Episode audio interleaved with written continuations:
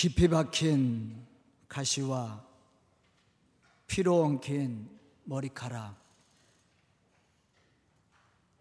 수치스럽게 달려있는 벗겨진 몸, 엘리 엘리 나마 사박단이라고 외치던 그 소리가 들릴 것 같은 고통스러운 모습. 병들어 약한 자들을 찾아가 고치시고 그들의 손을 잡아주시며 많은 기적을 행하셨던 능력의 손. 제자들의 발을 씻기시기까지 섬기시던 봉사의 손.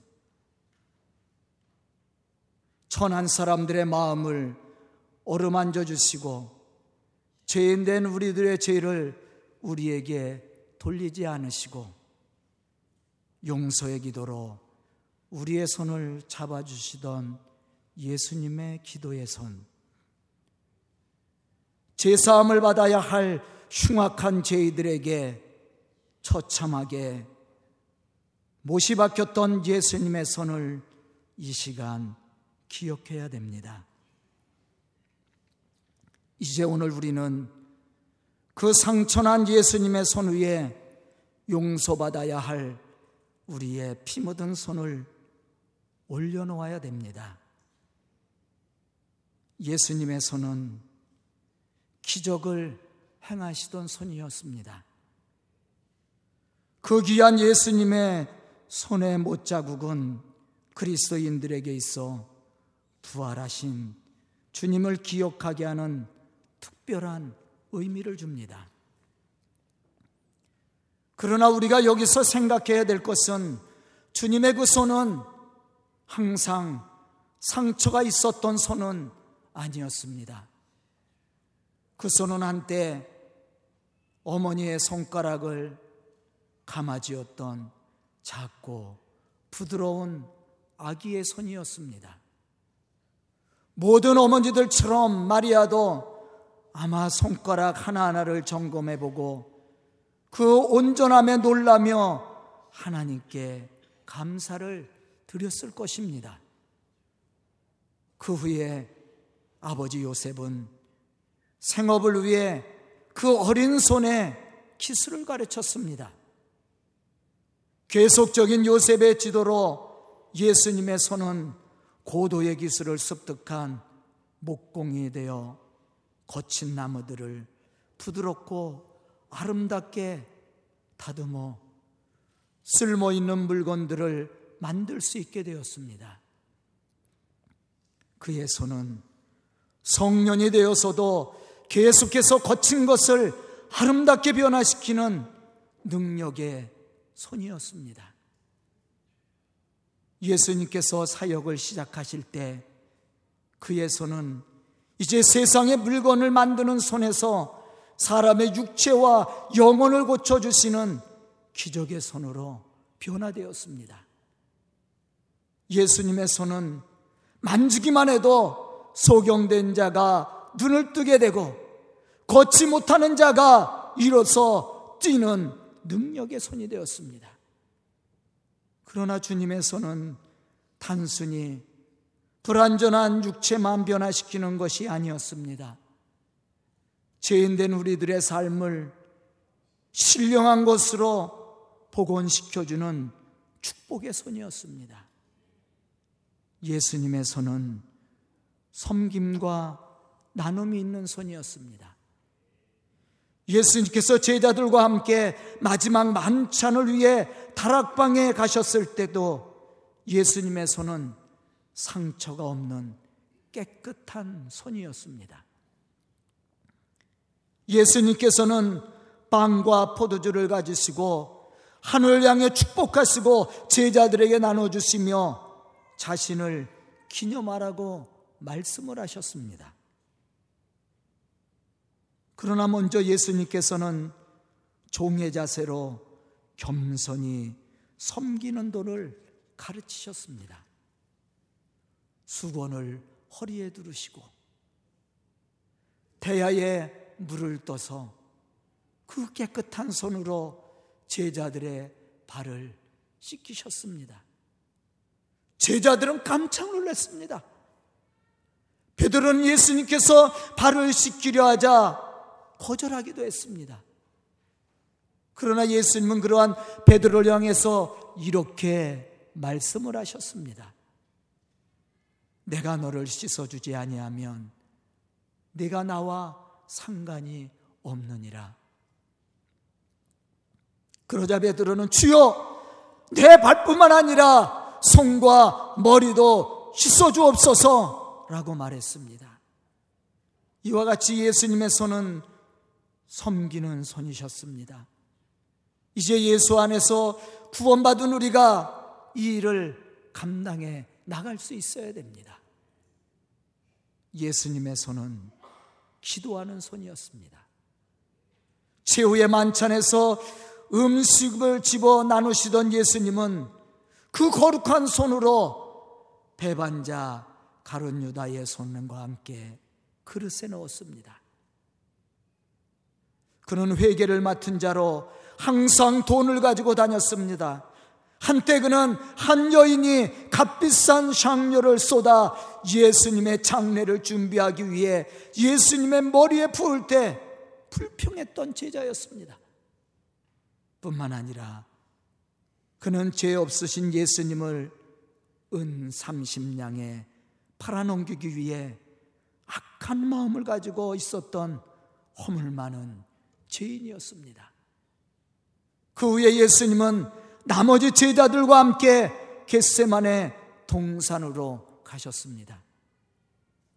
제자들에게 깨어 기도하라고 부탁하신 후에 예수님은 홀로 하나님께 나가 피와 땀을 쏟으시며 기도를 드렸습니다. 그러나 제자들은 육신의 잠에 빠져 졸고 있었습니다. 이러한 가운데서도 예수님의 두 손은 하나님을 향해 있었고 그 모은 두 손은 아버지 하나님의 뜻을 따르기 위해 간절히 기도를 드리고 있었습니다. 이와 같이 예수님의 손은 기도의 손이었습니다. 예수님의 손은 단단히 묶이는 손이 되었습니다. 본디오 빌라도 옆에 서 계실 때만 해도 예수님의 손은 상처 없는 깨끗하고 거룩한 손이었습니다. 두 손 꼭 잡고 기도하시던 손은 이제 결박을 당했습니다.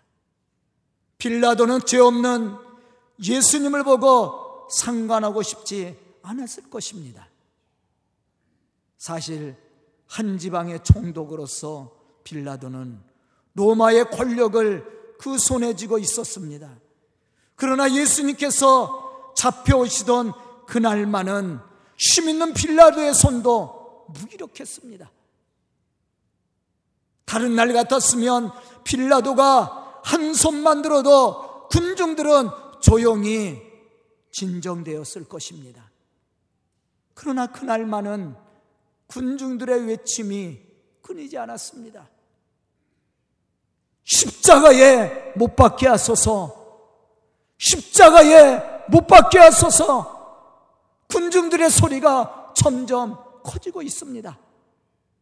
빌라도는 군중들의 소리에 정신을 잃은 듯이 예수님을 책찍질하고 십자가에 못 박게 넘겨주었습니다. 빌라도는 자신이 죄 없다 하며 물로 씻었으나 죄 없으신 예수님을 십자가에 못 박게 내어준 그 손은 이미 죄악으로 가득 찬 피 묻은 더러운 손이 되었습니다. 예수님의 손은 상처 입은 손이 되었습니다. 주님께서 겟세만의 동산에서 잡히시던 날 밤 주님을 잡은 군인들의 손은 크고 거칠었습니다.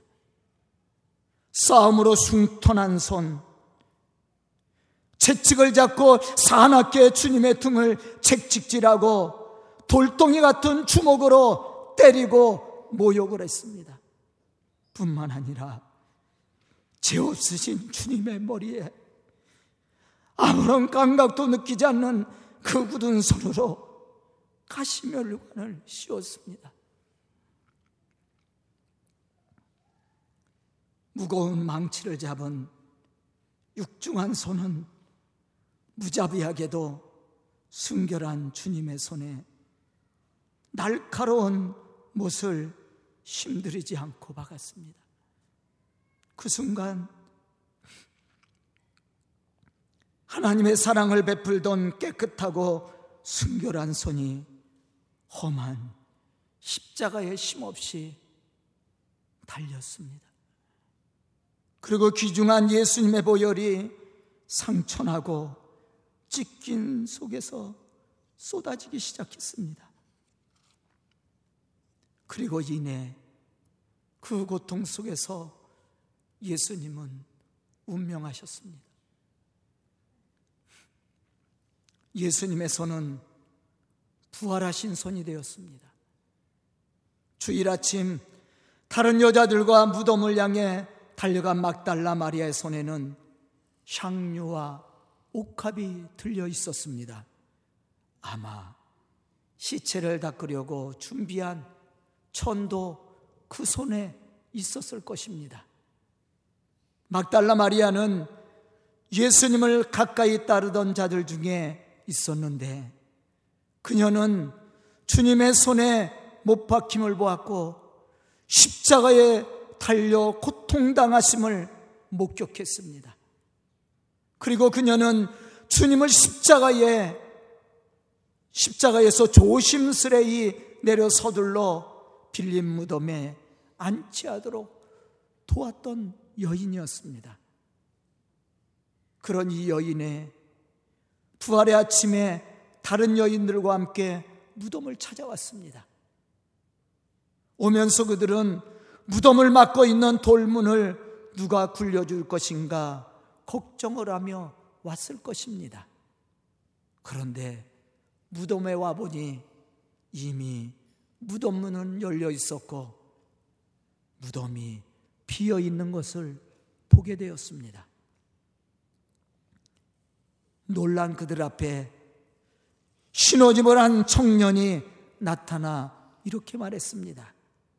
십자가에 못 박힌 나사란 예수를 찾는구나. 그가 살아나셨고 여기 계시지 아니하니라.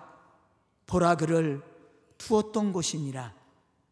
하시며 제자들과 베드로에게 가서 부활하신 예수를 알리고 예수께서 너희들보다 먼저 갈릴리로 가실 것을 말씀하셨습니다. 그러나 놀란 막달라 마리아와 여인들은 무덤에서 도망을 치듯이 내려와 무서워 아무 말도 하지 못했습니다. 그때 막달라 마리아에게 부활하신 예수님이 나타나셨습니다. 그리고 부드러운 소리로 말씀을 하셨습니다. 평안하냐? 평안하냐? 그 순간 그의 마음 속에 있었던 불안과 슬픔은 사라지고 기쁨이 넘쳤습니다.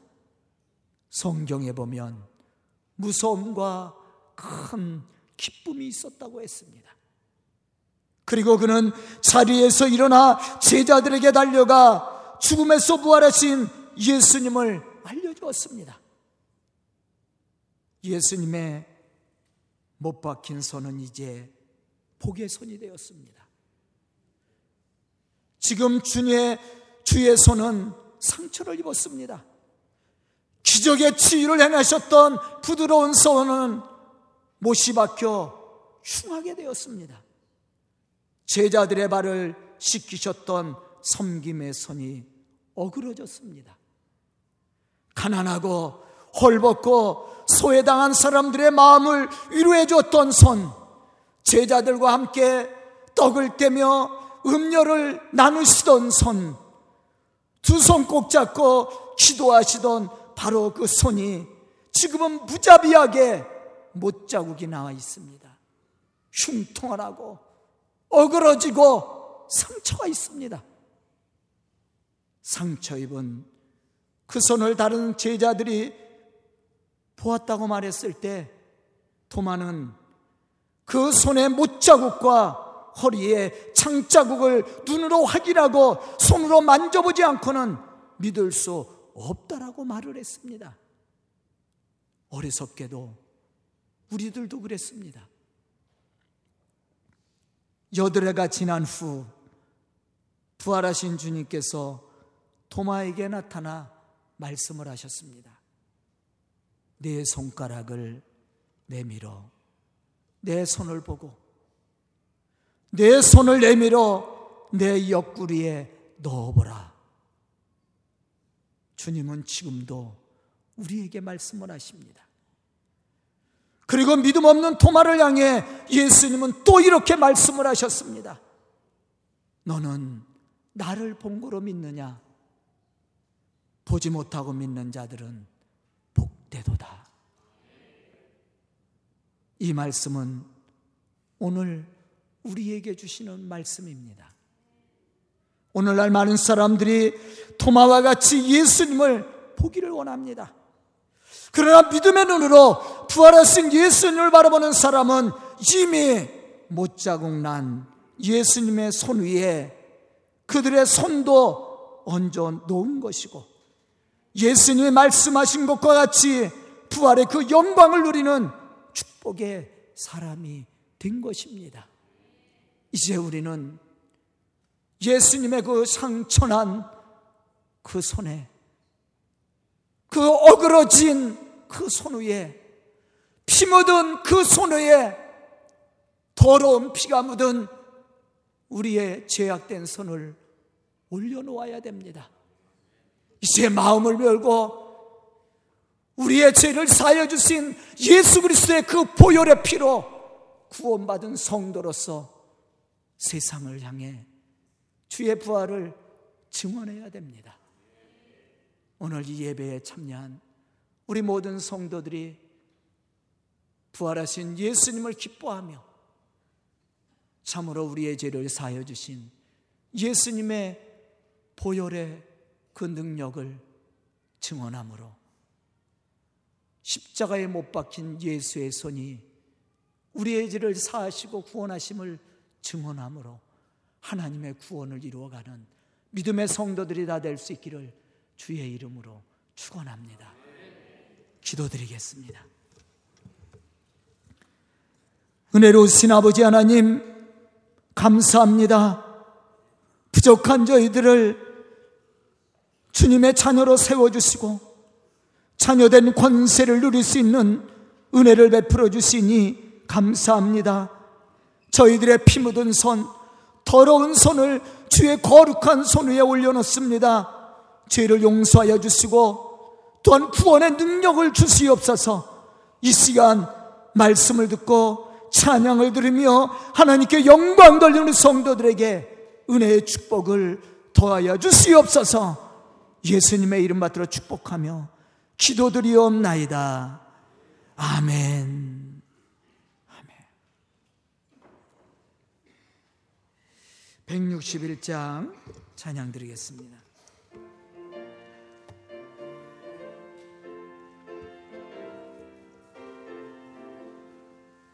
할렐루야 우리 예수. 부활 승천하셨네. 세상 사람 찬양하니 천사와 다 파도다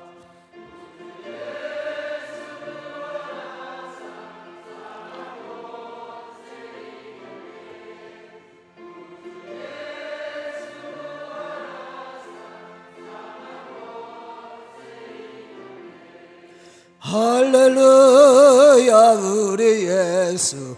왕의 왕이 되시고 의뢰들의 중보 대신 성령 증거하시네. 그주 예수 부활하사 처음 열매 되셨네 그주 예수 부활하사 처음 열매 되셨네. 할렐루야 우리 예수. 등가티가 없도다. 무덤 속에 있는 죄인 주가 일으키시네